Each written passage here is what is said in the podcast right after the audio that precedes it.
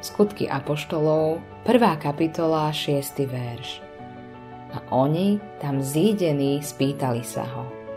Páne, či v tomto čase obnovíš kráľovstvo pre Izrael?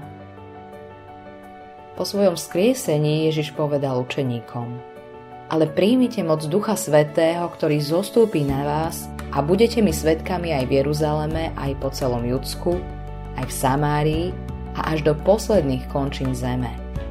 Skutky Apoštolov, 1. kapitola, 8. verš. K tomuto vyhláseniu nás viedla nasledujúca otázka učeníkov. Páne, či v tomto čase obnovíš kráľovstvo pre Izrael?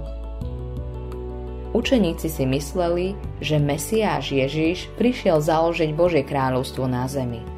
Preto sa im zdalo, že keď bol ukrižovaný, bol to omyl. Ale ako Božie slovo predpovedalo, Mesiáš mal najprv pristrpieť a zomrieť za hriechy sveta. Potom sa vráti na zem a založí na ne svoje kráľovstvo. Ježiš ich napomenul – nie je vašou vecou poznať časy a príhodné chvíle, ktoré otec určil svojou mocou.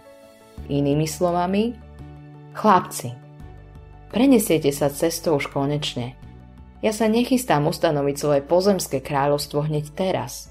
To príde neskôr.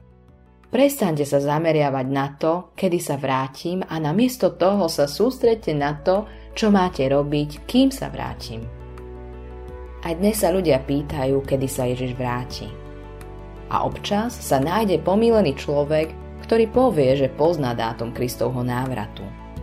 Ježiš však vyhlásil, no o tom dni a o hodine nevie nikto, ani nebeský anieli, ani syn, ale jedine Otec.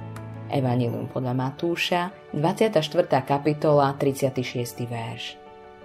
Preto by sme sa mali sústrediť na to, čo máme robiť, kým čakáme na Kristov návrat? Prvotná církev mala svoju prácu a my ju máme tiež. Ježišove slová v skutkoch prvej kapitoly neboli určené len veriacim prvého storočia. Stále nás vyzýva, aby sme o ňom hovorili ľuďom všade na svete. Autorom tohto zamyslenia je Greg Laurie.